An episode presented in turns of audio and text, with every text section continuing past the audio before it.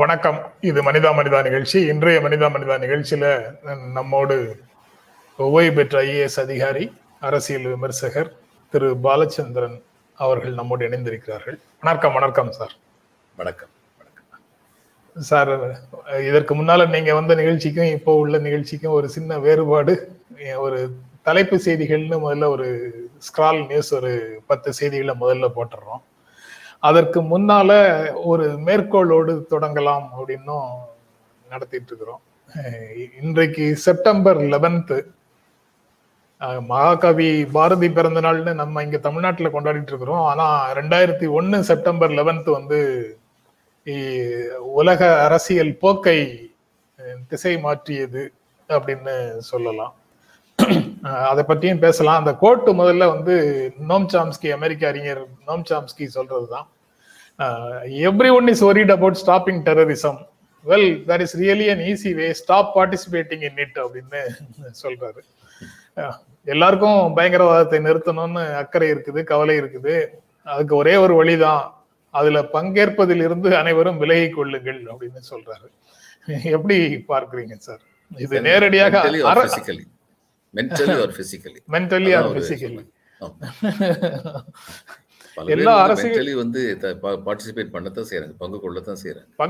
செய்யறாங்க. ஆமா, நீங்க இதை பாருங்க, நம்முடைய திரைப்படங்களை பாருங்க. இதுல நம்ம இதுல வந்து நியூஸ் சேனல்ல உங்களை மாதிரி வந்து கற்றறிந்தவர்கள், பொறுப்புள்ளவர்கள் வந்து இந்த என்கவுண்டருங்கிறது ஃபால்ஸ் என்கவுண்டர், தப்புன்னு சொல்லி சொல்லுவீங்க. நிறைய பத்திரிகைகளையும் அதை ஆமோதிச்சு சுப்ரீம் கோர்ட்டோ ஹைகோர்ட்டோ எல்லாருமே அதை ஆமோதி சொல்றாங்க. இந்த சினிமாவில் வந்து பாருங்க, அவர் ஹீரோ வந்து இன்ஸ்பெக்டராக இருப்பார், வில்லனை பார்த்து இனிமே நீ உயிரோடு இருக்கிறது யாருக்கு பிரயோஜனம், துப்பாக்கியத்தை டப் டப்புன்னு சொல்லுவார். உடனே பார்க்குறவங்களாம் கைதட்டுவாங்க. Mentally there with this false encounter. அது மாதிரி தான் சமுதாய மனநிலை இருக்குது அப்படிங்கிறதான் அவர் சுட்டி காட்டியிருக்காரு. நீங்கள் அதான் பயங்கரவாதத்தை ஒழிப்பதற்காக ஒரு போர் அப்படின்னு சொல்றது போர்னுடைய தன்மையை வந்து ஏதோ அகிம்சை மாதிரி ஒரு தோற்றத்துக்குள்ள கொண்டு வருது. பயங்கரவாதத்தை, பயங்கரவாதம், வன்முறை, அதை ஒழிப்பதற்கான போர்னா அது வந்து அகிம்சை மாதிரி ஒரு தோற்றம் வருது. அதை அவர் சொல்றாரு. ஆஹ் அது தவிர நீங்க இந்த செப்டம்பர் லெவன்த்து உலக அளவுல ஏற்படுத்தி இருக்கக்கூடிய மாற்றங்கள் பற்றி என்ன சார் நினைக்கிறீங்க? அதாவது அமெரிக்காவினுடைய இரண்டு மிஸ் அட்வென்ச்சர் அப்படின்னு சொல்லலாம். ஆப்கானிஸ்தானையும் ஈராக்கையும் பேரழிவு ஆயுதங்கள் அங்க இருக்குன்னு சொல்லி ஒரு போர் நடத்தினாங்க. ஆனா அங்க ஒன்றும் இல்லை. ஆப்கானிஸ்தான்ல இருபது வருடங்களுக்கு பிறகும் அவங்க வந்து வெளியில போயிட்டாங்கன்னா அவங்க வரும்போது இருந்ததை விட இப்ப நிலைமை இன்னும் மோசமாக இருக்கிறது அப்படிங்கிற மாதிரி இருக்குது. அப்புறம் இது இது வந்து பழி வாங்கும் முயற்சிகளில் ஈடுபடக்கூடியவர்களுக்கு என்ன நேரும், அல்லது அந்த மாதிரி முயற்சிகள் எப்படி போய் ஒரு இடத்தை மாற்றும் அப்படிங்கிறதையும் காட்டுற மாதிரி இருக்குது. நீங்க எப்படி பார்க்குறீங்க அதை? அதாவது நைன் லெவன் வந்து அமெரிக்க ஆயுத வியாபாரிகளுக்கு ஒரு மிகப்பெரிய வாய்ப்பினை அளித்தது. அந்த ஆயுத வியாபாரிகளும் அந்த மிலிட்ரி இது டிஃபென்ஸ் ப்ரொடக்ஷன் காம்ப்ளெக்ஸ் காம்ப்ளெக்ஸ் சொல்லுவாங்களே, அந்த தொடர்பு வந்து ரொம்ப வலுவான தொடர்பு. அங்கே வந்து அமெரிக்காவில் வந்து உலகத்தில் ஏதாவது ஒரு பகுதியில் யுத்தம் நடந்துக்கிட்டே இருக்கணும் அப்படின்னா தான் அவங்களுக்கு வியாபாரம் நடக்கும். உலகத்தில் யுத்தம் நடத்துறதுக்கு வாய்ப்பு இல்லைன்னா அந்த வாய்ப்பை உருவாக்கணும்னு சொல்லி நினைக்கிறவங்க அந்த மாதிரி தான் அவங்க இருந்திருக்காங்க. ஆப்கானிஸ்தான் அப்படி ஒரு வாய்ப்பை கொடுத்துருச்சு. அப்படி ஒரு வாய்ப்பு கொடுத்ததுனால நாற்பது லட்சம் கோடி செலவழிச்சாங்கன்னா அந்த நாற்பது லட்சம் கோடியில் பலனடைந்தவர்கள் யார்? இவங்க ஆப்கானிஸ்தான் மக்கள் இன்னைக்கு வரைக்கும் ஒரு நாளைக்கு ரெண்டு டாலருக்கு மேலே அவங்களுக்கு வந்து பெர் கேபிட்டா இன்கம் இல்லை அப்படின்னு சொல்லி இருக்கிறது. அதை உயர்த்தலை. அந்த பணத்தை வச்சு அவங்கள உயர்த்தியிருக்கலாம். உயர்த்தியிருந்தால் நல்ல ஜனநாயகம் கிடைச்சிருந்தா, நல்ல ஆட்சி கிடைச்சிருந்தா மக்கள் வந்து பயங்கரவாதத்திலிருந்து விலகி நின்றுப்பாங்க. முதல்ல வந்து தாலிபான்கள் வந்து சரியான ஆட்சி கொடுக்கவில்லை என்று மக்களும் உணர்ந்ததனால்தான் இவங்க வந்தபோது அமெரிக்க ஆதரவோடு இந்த படைகள் வந்தபோது இவங்களுக்கு முழு ஆதரவு அளித்தாங்க. இவங்களும் வந்து அவங்ககிட்ட இருந்து மாறுபட்டவங்க இல்லை. இது ஒரு சுரண்டல் முறை தான் நடக்கிறது அப்படின்னு மக்கள் உணர்ந்ததுனால ஆங்கிலம் சொல்லுவாங்க, தே பிகேம் வெக்ஸ்ட். ராமன் ஆண்டால் என்ன, ராவணன் ஆண்டால் என்ன அப்படிங்கிற மனநிலைக்கு தள்ளப்பட்டாங்க. அப்போ இவங்க வந்து தாலிபான் வந்தபோது எதிர்ப்புணர்வு மக்கள்கிட்ட வந்து இல்லை. நாற்பது லட்சம் கோடி செலவழிச்சாங்கன்னா அது ஆயுதத்துக்கு. இப்போ இதை வந்து மாட்டு வண்டி ஓட்டுறவன்ட்டு வந்து நீங்கள் விமானத்தை கொண்டு வந்து நிப்பாட்டுறதுன்னா முதல்ல அவனுக்கு விமானத்தை ஓட்டுறதுக்கு சொல்லிக் கொடுக்கணும். விமானத்தை ஓட்டுறதுக்கு சொல்லிக் கொடுக்காம வரிசையாக விமானத்தை வந்து கொண்டு வரதான் இப்போ ஒரே ஒரு நோக்கம் என்ன, யாரோ ஒருத்தருடைய விமானங்கள்லாம் விற்கப்பட வேண்டுங்கிறதுக்காக இந்த விமானங்கள்லாம் வந்து கொண்டு வரப்படுதுன்னு சொல்லி அர்த்தம். அதே மாதிரி தான் அங்கே கொண்டு வந்த பல ஆயுதங்கள் வந்து டெக்னாலஜிக்கலி வெரி ஹை வெப்பன்ஸ் அப்படின்னா அதுக்கான முறையான பயிற்சி கூட கொடுக்கல. இது வந்து யுத்தத்தை பற்றி அடுத்து பயங்கரவாதம் ஒழிக்கப்பட வேண்டும் சொல்லி நினைச்சாங்கன்னா பயங்கரவாதத்திற்கான காரணங்களை ஆய்ந்து நோய் நாடி நோய் முதல் நாடின்னு சொல்லுவாங்களே அது மாதிரி காரணங்களை ஆராய்ந்து அந்த காரணங்களை நீக்குவதற்கான முழு முயற்சிகளில் ஈடுபட்டிருக்க வேண்டும்.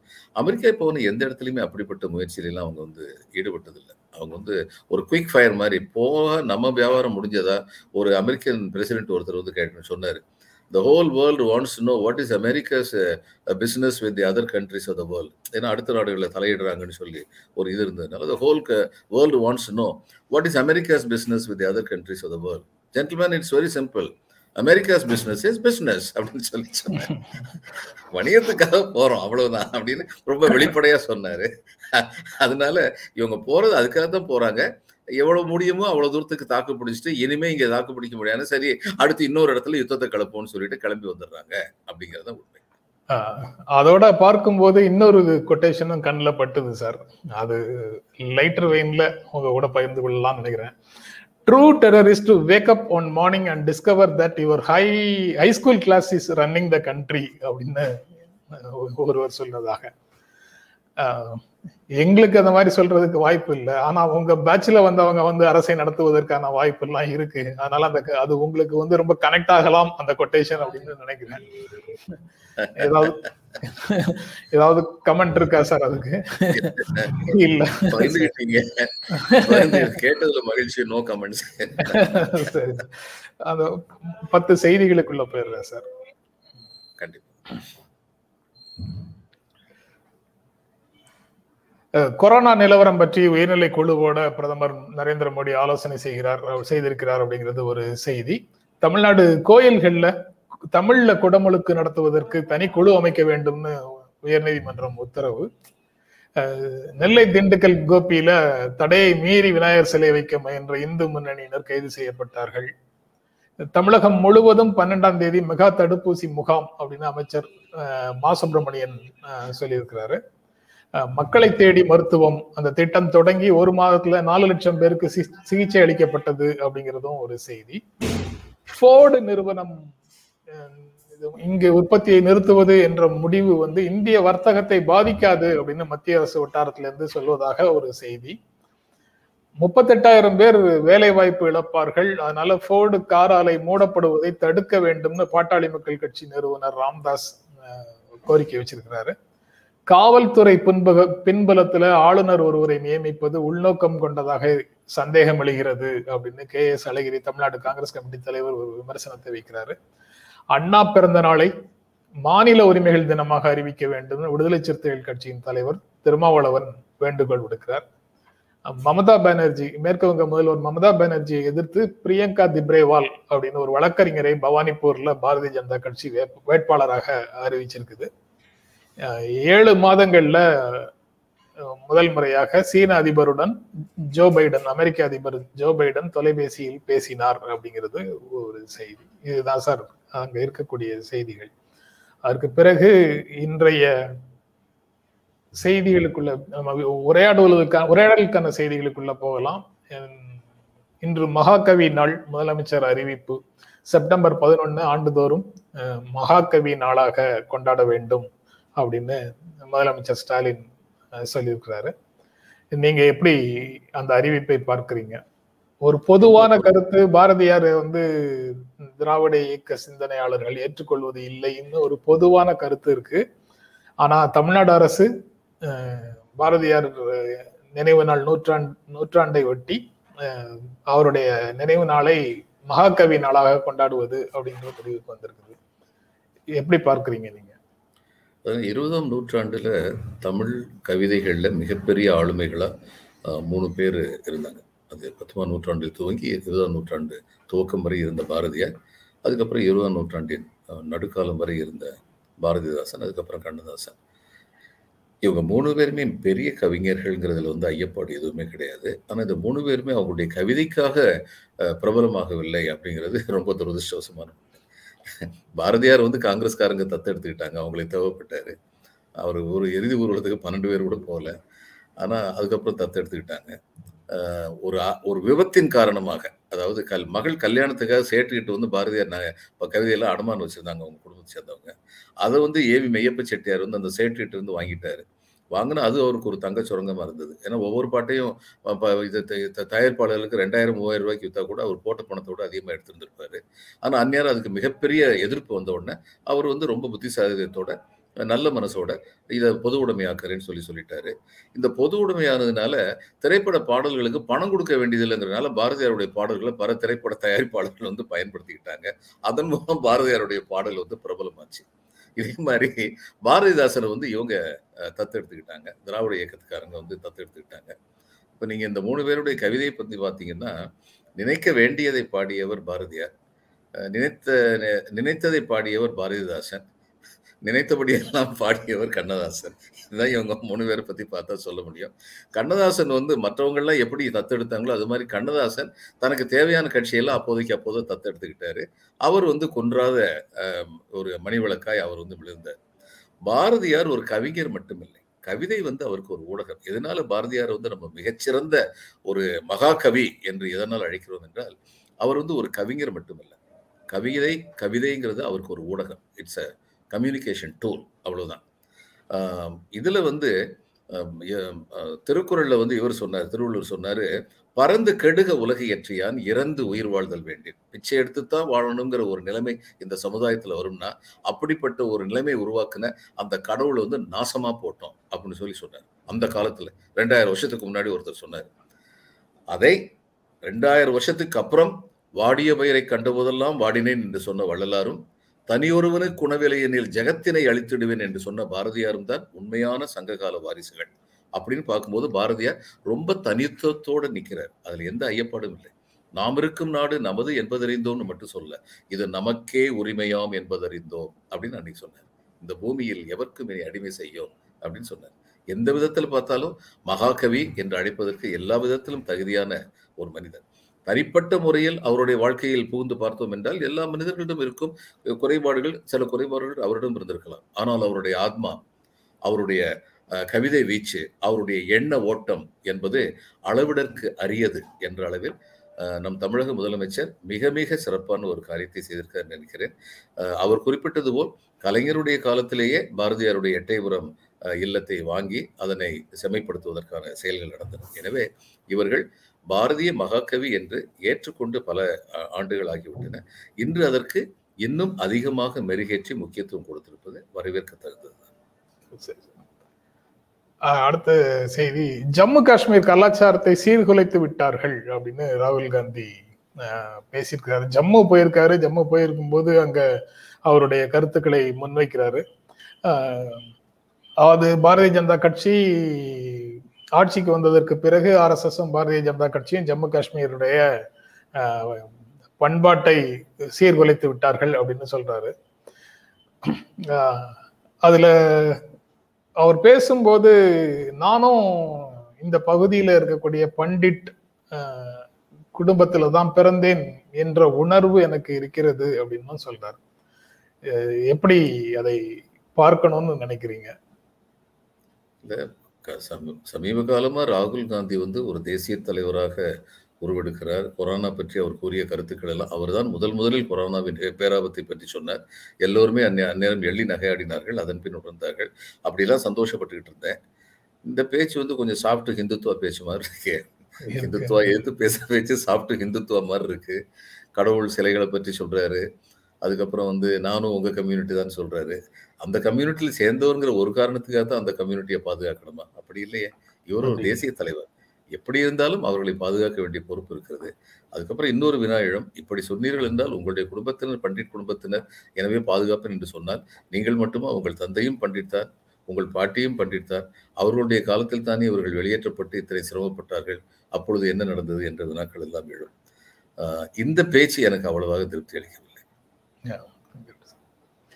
அடுத்ததாக, ஐந்து ஆண்டுகள்ல விவசாய குடும்பங்களுடைய கடன் வந்து ஐம்பத்தி ஏழு சதவீதம் உயர்ந்திருக்கிறது அப்படின்னு ஒரு சர்வே ரிசல்ட் சொல்லுது சார். ரெண்டாயிரத்தி பதிமூணுல இருந்ததை விட ரெண்டாயிரத்தி பதினெட்டுல அஹ் ஐம்பத்தி ஏழு சதவீதம் விவசாய விவசாய குடும்பங்களுடைய கடன் அதிகரிச்சிருக்குது அப்படின்னு அந்த செய்தி சொல்லுது.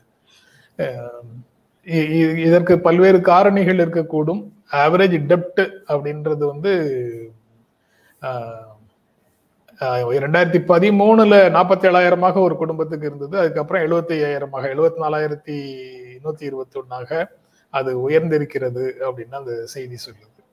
எப்படி இதை நாம புரிந்து கொள்வது? நான் என்னுடைய நிர்வாக அனுபவத்துல சொல்றேங்க, இந்த விவசாய கடன் இன்னும் ஏறிக்கிட்டே தான் போகும். விவசாயிகளுடைய கடன் ஏறிக்கிட்டு போகும். விவசாயிகளுடைய கடன் சுமை இன்னும் அதிகரிக்கும். விவசாயம் அன்வயபிளா அவங்களுக்கு இருக்கும். இதுல ஒரு ட்ராஜடி என்னன்னா, விவசாயம் அன்வயபிள் இல்லை, ஆனால் விவசாயம் அந்த விவசாயத்தை செய்கின்ற விவசாயிகளுக்கு அன்வயபிளா இருக்கு. அது காரணம் என்னன்னா, விவசாயங்கிறது பொருட்களை விளைவிக்கிறது மட்டும் இல்லை, அந்த பொருட்களை சந்தைப்படுத்துறது. அந்த சந்தைப்படுத்துறதுல வந்து நம்முடைய விவசாயிகளுக்கு எந்த விதமான ஊக்குவிப்பும் தரப்படவில்லை. நம்முடைய விவசாயத்துல வந்து ஆஹ் எழுபது விழுக்காடுக்கு மேல ஆஹ் முப்பது விழுக்காடு விவசாயிகள் தான் நிலத்தை வச்சிருக்காங்க. எழுபது விழுக்காடு விவசாயிகள் முப்பது விழுக்காடு நிலத்தை வச்சிருக்காங்க. அப்போ சின்ன ஸ்மால் ஹோல்டிங்ஸ், மார்ஜினல் ஹோல்டிங்ஸ், இந்த மாதிரி விவசாயிகளுக்கு வந்து சந்தைப்படுத்துதல் அப்படிங்கிறது வந்து அந்த திறமை வந்து வளர்க்கப்படவில்லை. அது வளர்க்கப்படவில்லைங்கிறது மட்டும் இல்லை, அது திட்டம் போட்டு வளர்க்கப்படவில்லை என்று எண்ணுவதற்கான காரணங்கள் இருக்கின்றன. ஏனென்றால் இடைத்தரகர்கள் மிக மிக வல்லமை வாய்ந்தவர்களாக இருக்கின்றார்கள். இந்த நிலைமை மாறினாலொழிய விவசாயிகளுடைய கடன் ஏறிக்கிட்டு தான் போகும். இது மாறும் மாறக்கு மாறுறதுக்கு ஒரே வழி என்னன்னா, விவசாயிகள் விவசாயிகள் என்ற அளவில் தங்களுடைய ஓட் பேங்க் வல்லமையை காட்ட வேண்டும். அப்படி காட்டும் போதுதான் மக்கள் இவங்க வந்து அரசு சொல்லும், எங்களால் என்ன செய்ய முடியும், உங்களுக்கு சந்தை திறன் இல்லைன்னு சொல்லும். அப்போ சந்தை திறனை கூடன்னு இவங்க கேட்கணும். சந்தை திறன் வந்து வளர்க்கப்படும். இதை தவிர வேற வழி கிடையாது. இந்த கூட்டுறவு இதெல்லாம் வந்து நல்ல த கோட்பாடுகள் தான். எந்த அளவுக்கு எந்த இடங்கள்ல அது பலனளிக்குமோ அந்த இடங்கள்ல மட்டும்தான் அதை காமிக்கணும். இப்போ நாங்கள் வெஸ்ட் பெங்காலில் வந்து இந்த கோஆப்ரேட்டிவ் மூமெண்ட் நடத்தவே முடியாது. அது ஒரு விவசாயி என்கிட்ட சொன்னார், எப்படி சார் நடத்தும், மகாத்மா காந்தியை பின்பற்றுவோம் நாங்கள், ஆயிரத்தி தொள்ளாயிரத்தி நாற்பத்தி ஏழு ஆகஸ்ட் பதினஞ்சு வரைக்கும் நான் கோஆப்ரேட்டிவ் மூமெண்ட் நடத்திட்டு திடீர்னு கோஆப்ரேட்டிவ் மூமெண்ட் நடத்தினா எங்கேருந்து நடத்துவோம்னு சொல்லி கேட்டார். ஏன்னா அவங்களுடைய மனநிலையை வந்து அடிப்படையாக வந்து சுதந்திரமான மனநிலை. அவங்ககிட்ட நீங்கள் கோஆப்ரேட்டிவ் மூமெண்ட்டை பற்றி பேச முடியாது. குஜராத்லேயும் மகாராஷ்டிராலையும் பேசலாம், தமிழ்நாட்டில் ஓரளவு பேசலாம். அந்தந்த ரீஜனில் உள்ள எத்திக்கல் பிஹேவியர் என்ன, அவங்களுடைய கோட்பாடுகள் என்ன, எப்படிப்பட்ட சூழ்நிலையில் வளர்ந்திருக்கின்றார்கள், எப்படிப்பட்ட தத்துவங்கள் அங்கு செல்லுபடியாகுங்கிறது. அதனால தான் இந்த இந்தியாவை வந்து ஒரு குடையின் கீழ் ஆள்வதுங்கிறதெல்லாம் நடக்காத காரியம். அந்தந்த மாநிலங்கள்ல அந்த மாநிலங்கள் இப்ப நீங்க இதை பாத்துக்கங்க, தமிழ்நாட்டிலேயே வந்து உங்களுக்கு வந்து அக்ரிகல்ச்சர் சோன் வந்து கிளைமேட்டிக் சோன் வந்து மோர் தேன் டூ அல்லது த்ரீ இருக்கு. நீங்க எப்படி ஒரே கூடையின் கீழே வந்து அக்ரிகல்ச்சர் கொண்டு வருவீங்க? அதனால இது எல்லாத்தையும் புரிஞ்சு அடிப்படையாக விவசாயி நன்கு செழித்து வளர வேண்டும் அப்படிங்கறத அடிப்படை நோக்கமா கொண்டு வர வைக்கணும் அரச அரசாங்கத்தை, அரசியல் கட்சிகளை. அதுக்கு இவங்க வந்து விவசாயிங்கிற அளவுல ஓட் பேங்கா வரணும். ஜாதின்னு வராம, மொழின்னு வராம, ரிலிஜன் வராம விவசாயின்னு சொல்லி வரணும். அப்படி வர்ற அன்னைக்கு தான் விவசாயிக்கு வந்து விமோசனம் கிடைக்கும். இப்போ பஞ்சாப்ல விவசாயிகள் போராட்டத்தின் போது நீங்க வந்து சட்டமன்ற தேர்தலுக்கான பிரச்சாரத்தை நீங்க யாரும் செய்யக்கூடாது, எலெக்ஷன் கமிஷன் அறி அறிவிப்பு தேர்தலுக்கான அறிவிப்பை தேர்தல் ஆணையம் வெளியிடும் வரை நீங்க வந்து பேரணி அது இதுன்னு நடத்தி நாங்க நடத்திட்டு இருக்கிற போராட்டத்தினுடைய முக்கியத்துவத்தை குறைக்க கூடாதுன்னு அனைத்து கட்சிகளையும் கூப்பிட்டு, பாரதிய ஜனதா கட்சி அல்லாத பிற கட்சிகளை கூப்பிட்டு விவசாயிகள் சங்கம் பேசியிருக்குது. எல்லோரும் ஓரளவுக்கு அதை ஏற்றுக்கொண்டு திரும்பி இருக்கிறார்கள் அப்படின்னு ஒரு செய்தி படிச்சேன். அப்படின்னா அது வந்து அவங்க தன்னுடைய அரசியல் வலிமையையும் காட்டுகிறார்கள் அப்படின்னு தானே பொருளாகுது. ஆமா, இப்பதான் ஆரம்பிச்சிருக்குங்க, இப்பதான் இப்பதான் ஆரம்பிச்சிருக்கு சார். இதுக்கு முன்னாடி விவசாயிங்கிற வலிமையை காட்டினாங்க, ஆனா விவசாயியுடைய அரசியல் வலிமையை காமிக்கல. திக்காயத்து காலத்துல விவசாயிகள் வந்து ஒரு பேரணியை திரட்டாங்க. இந்த ஷரத்னு சொல்லி இதுல மகாராஷ்டிரால இருந்து இருந்தார், அவர் காலத்துல விவசாயிகள்னு பேரணியா திரட்டாங்க. இங்க வந்து முயற்சி நடந்தது தமிழ்நாட்டுல வந்து, இரும்பு கரம் ஒடுக்கப்பட்டது நாராயணசாமி காலத்துல. நாராயணசாமி தலைமையில ஒரு விவசாயி. அடுத்த செய்தியாக, அண்டை நாடுகள்ல இந்தியாவினுடைய செல்வாக்கு சரிந்து வருகிறது. பங்களாதேஷ், பாகிஸ்தான், சீனா, இலங்கை, இந்த மாதிரி நம்மை சுற்றி இருக்கக்கூடிய நாடுகள்ல அரசாங்கம் தவறாக வெளியுறவு கொள்கையை கடைபிடிப்பதன் காரணமாக செல்வாக்கு சரிந்து வருகிறதுன்னு முன்னாள் நிதியமைச்சர் சிதம்பரம் நேற்று காரைக்குடியில பேசும்போது குறிப்பிட்டிருக்கிறாரு. அதை பற்றி எப்படி சார் என்ன நினைக்கிறீங்க? இல்லை, சரிந்து வருகிறது. ஆனால் சரிந்து வருவதற்காக முக்கிய காரணியாக காங்கிரஸும் இருந்தது. இப்போ இதுல வந்து இலங்கையில வந்து இலங்கை அரசு வட மாவட்டம் மற்றும் கிழக்கு மாவட்டம், வட மாநிலம் கிழக்கு மாநிலம் சொல்கிறோம், அந்த நார்த் ஈஸ்டர்ன் டிஸ்ட்ரிக்ஸில் வந்து தமிழர்கள் வந்து அதிகமாக இருந்தாங்க. இந்த தமிழர்களுடைய லாயல்ட்டி தங்களுடைய தாய் வீடான தமிழ்நாட்டிற்கு, அதனால் இந்தியாவுக்கு இருந்தது என்ற காரணத்தினால் அவர்கள் அச்சுறுத்தப்பட்டு கொண்டிருந்தார்கள். நம்ம அளவுக்கு மீறி இந்தியாவை மீறி போனோம்னா இவங்கெல்லாம் சேர்ந்து நம்மளை கவிழ்த்துருவாங்கங்கிற பயம் அந்த இலங்கை அரசுக்கு வந்து இருந்தது. அந்த பயத்தை உடைச்சது நம்ம தானே. இந்த தமிழர்களுக்கு எதிரான ஒரு யுத்தத்தில் வந்து இவங்க, இது தமிழர் தமிழ்நாட்டுக்கு மட்டும் உள்ள ஒரு பிரச்சனை இல்லைங்கிறது பல பேருக்கு புரியலை. இது இந்தியாவுக்கு எதிரான ஒரு பிரச்சனையாக போயிடுச்சு. நீங்கள் என்னைக்கு வந்து அந்த யுத்தத்தில் வந்து தமிழர்களை வந்து காட்டி கொடுத்தீங்களோ, தமிழர்களை வந்து விட்டு கொடுத்தீங்களோ, அன்னைக்கு இன்னைக்கு அந்த தமிழர்கள் வந்து நம்ம மேலே நம்பிக்கை உள்ளவங்களும் இல்லை, இந்தியா மேலேயோ தமிழ்நாட்டு மேலேயோ நம்பிக்கை உள்ளவங்களும் இல்லை. அவங்களுக்கு சிங்கள ஆட்சிக்கு வந்து நம்ம வந்து தைரியத்தை கொடுத்துட்டோம். அவங்க இன்னைக்கு சீனா கூட வந்து ரொம்ப நெருங்கி போகிறாங்க. இன்னைக்கு சிதம்பரம் சொல்கிறாரு, சீனா வந்து நம்மளை வந்து ஒரு அச்சுறுத்துற அளவுக்கு இலங்கை வந்து நமக்கு நமக்கு கவலைப்பட வேண்டியதில்லைன்னு. இன்னைக்கு அப்படி கவலைப்பட வேண்டியது இல்லாமல் இருக்கலாம், எதிர்காலத்தில் அப்படி கவலைப்பட வேண்டிய சூழ்நிலை வர்றதுக்கான வாய்ப்புகள் இருக்கு. அதனால அவங்க ஆரம்பிச்சு வச்சதை இவங்க ரொம்ப வேகமாக முடிச்சு வச்சுக்கிட்டு இருக்காங்க இலங்கையை பொறுத்த மட்டும். மற்றபடி ஆப்கானிஸ்தான்ல வந்து முழுக்க முழுக்க பிஜேபியுடைய தவறு. இவர் ட்ரம்ப் ஒருத்தரையே நம்பிட்டு, தனி மனிதரை ஆதரித்து ஒரு அரசியல் செய்யக்கூடாது இன்டர்நேஷனல் பாலிடிக்ஸ்ல வந்து. திரு மோடி அந்த தவறை செய்தார். ட்ரம்ப்பை வந்து ஒரேடியா வந்து ஆதரிச்சார். இன்னும் அதனால என்ன ஆச்சுன்னா, ட்ரம்ப் கீழே விழுந்த உடனே நம்ம நம்முடைய செல்வாக்கு அமெரிக்காவில் வந்து சரிஞ்சிருக்காங்க. அதுக்கப்புறம் வந்து ட்ரம்ப் ஆதரிச்ச காரணத்தினால ஆப்கானிஸ்தானத்துல வந்து அந்த அரசை முழுக்க முழுக்க ஆதரிச்சோம். There is a second stroke of டிப்ளமசின்னு சொல்லுவாங்க. டிப்ளமசியில் வந்து எல்லாரு கூடயும் நல்ல உறவு வச்சிருக்கணும் பெர்சனல் லெவலில். அந்த மாதிரி வச்சிருக்கா மட்டும் ஆப்கானிஸ்தானில் முழுக்க முழுக்க அந்த தவறுக்கு நம்ம தான் காரணம். நேபாள் வந்து எப்பயுமே ஒரு சீசா பேட்டில், இங்கிட்டும் போகும் அங்கிட்டும் போகும் அப்படின்னு தான் இருக்கும். அங்கே வந்து சில குறிப்பிட்ட சில பிரச்சனைகள் வேறு இருக்குது. இங்கேருந்து போன பீகார்லேருந்து போனவங்க, இந்த மெதாய்ங்கிற ரீஜனில் உள்ளவங்க, அந்த பிரச்சனை இந்த மாதிரிலாம் இருக்குது. மொரீஷியஸ் பத்தி இவர் எந்த அளவுல சொல்றாரு, எதனால நம்ம செல்வாக்கு சரிஞ்சிருக்குன்னு சொல்றாரு. மாலத்தீவுகள் சொல்ற மாலத்தீவுகள் சொல்றாரு சாரி மால மாலத்தீவுகள் எந்த காரணத்தினால சரிஞ்சிருக்குன்னு சொல்லி சொல்றாரு சொல்லி எனக்கு அது சரிவர தெரியல. ஆனா சீனா வந்து எப்படின்னாங்க, இந்த இன்னைக்கு தேதியில எந்த நாடுடைய வெளியுறவு கொள்கை வந்து பலம் புரிஞ்சதாக இருக்கும், அந்த நாடு பொருளாதார ரீதியாக பலம் வாய்ந்ததாக இருக்க வேண்டும், அல்லது அந்த நாட்டுடைய எத்னிக் கம்யூனிட்டி வந்து முக்கியமான கேந்திரங்களில், உலகின் முக்கியமான கேந்திரங்களில் இருக்க வேண்டும். இப்போ சீனாவுக்கு இந்த ரெண்டு அட்வான்டேஜுமே இருக்குது. அமெரிக்காவில் எல்லா ஊர்லேயும் ஒரு சைனா டவுன் இருக்குது. அவங்க வந்து பொருளாதார ரீதியாக ரொம்ப பலம் பெற்றவர்களாக இன்றைக்கி ஆயிட்டாங்க. நம்ம வந்து இன்னைக்கு வந்து சைனா கூட ஒப்பிடும் பொழுது அந்த அளவுக்கு பொருளாதார பலமும் இல்லை, இராணுவ பலமும் இல்லை அப்படிங்கிறத நிதர்சனம். அப்போ இந்த நேரத்தில் நம்ம வந்து எப்படி போக முடியும்? நம்ம வந்து கொஞ்சம் கொஞ்சமாக வந்து wait and watch wait and வாட்ச்னு அவங்க கூட வந்து பேச்சுவார்த்தை பேச்சுவார்த்தை தொடர்ந்து நடத்திக்கிட்டே இருக்கணும். இதில் வந்து அவ ஆத்திர கோலம் அவசர கோலமாக வெளியுறவில் வந்து கொள்கை முடிவுகள் எடுக்கப்படக்கூடாது. அப்படி பிஜேபி எடுத்திருக்காங்கன்னு நினைக்கிறதுக்கு வந்து காரணம் இருக்குது. அந்த அளவுக்கு வந்து திரு சிதம்பரம் சொல்கிறது கரெக்டு தான்.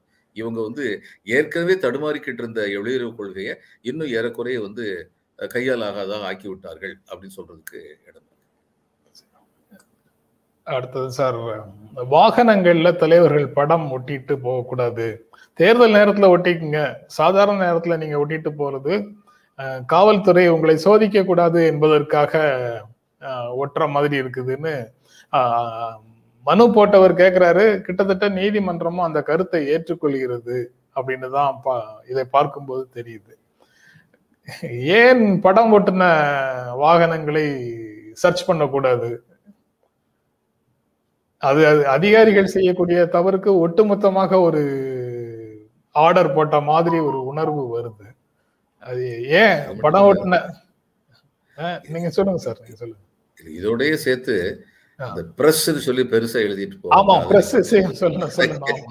அப்புறம் ஹைகோர்ட் அட்வொகேட் அப்படின்னு சொல்லி எழுதிட்டு போவாங்க. அதை நிப்பாட்ட சொல்லிருக்கலாம். இது எல்லாத்தையும் நிப்பாட்டு சேர்த்துதான் சொல்றாங்க.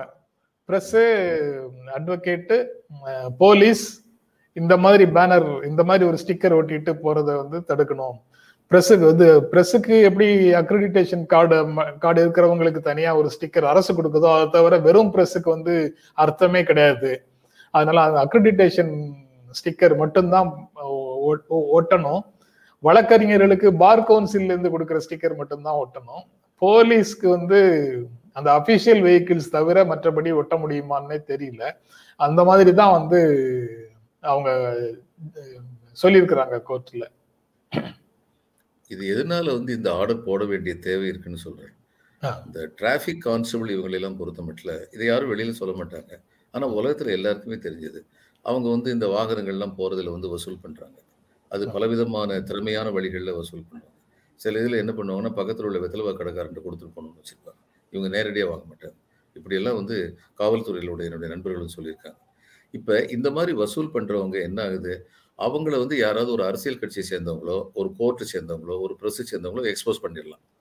அப்போ ப்ரெஸ்ஸுன்னு வந்தால், அட்வொகேட்னு வந்தால், இந்த அரசியல் கட்சி தலைவர் படம் போட்டு வந்தால், ஆளுங்கட்சி தலைவர் படம் போட்டு வந்தால் நமக்கு எதுக்கு வம்பு, ஆளுங்கட்சி வண்டியே இருக்குன்னு சொல்லி நினைப்பாங்க. எதிர்கட்சி தலைவர்னா ஒன்று நீ சொல்ல வேண்டிய இடத்துல சொல்லிக்கிறேன்னு மிரட்டிடுவாங்களே நினைப்பாங்க.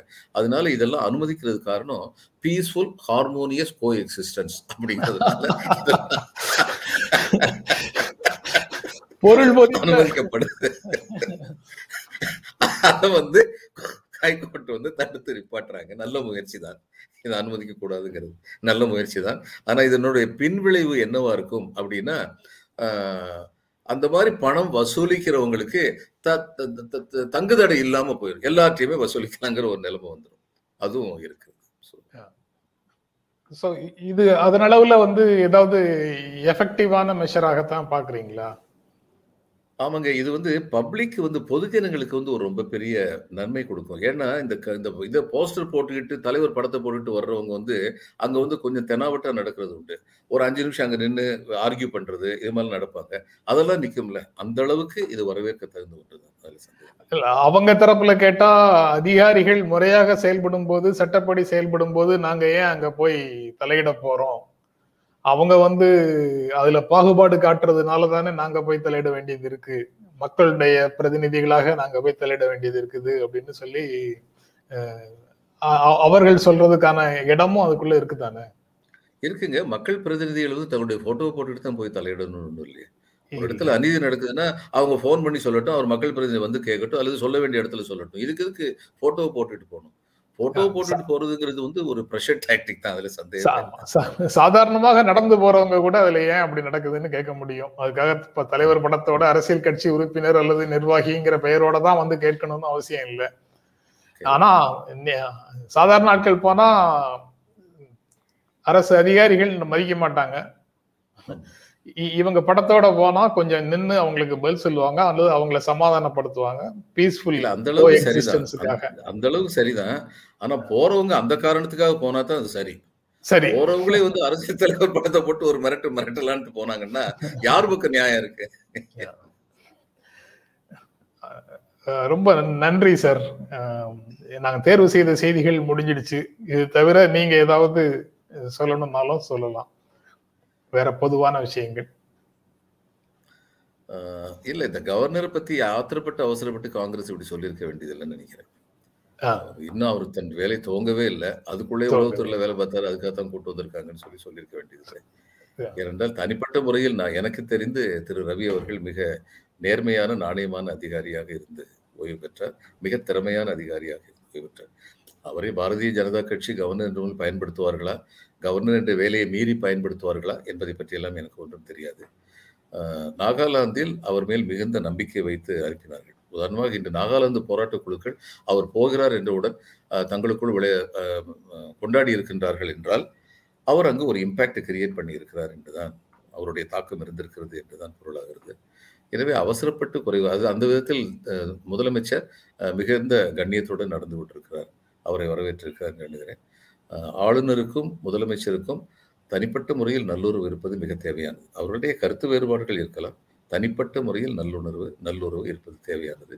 அப்படி இருக்கும், இருக்க வேண்டும் என்று நான் நம்புகிறேன். அதிகாரியாக இருந்தவர் ஆளுநராக வர்றதுக்கு கே எஸ் அழகிரி அப்ஜெக்ஷன் சொல்றாரா? அரசியல்வாதிகளை ஆளுநராக போட்டு போட்டா அப்போ அதை எப்படி எதிர்கொள்வார் அப்படிங்கிறதெல்லாம் ஒரு முக்கியமான கேள்வியாகத்தான் வருது அவருடைய ஸ்டேட்மெண்ட்டை பார்க்கும்போது. அரசியல்வாதிகளை கொண்டு வந்து போடாதீங்க, அவங்களுடைய பொலிட்டிக்கல் லைஃபினுடைய எக்ஸ்டென்ஷனாக போடாதீங்க, அவங்களால சிக்கல்கள் நிறைய வருதுன்னு கடந்த காலத்துல பல முதலமைச்சர்கள் சொன்னதை பார்த்துருக்குறோம்.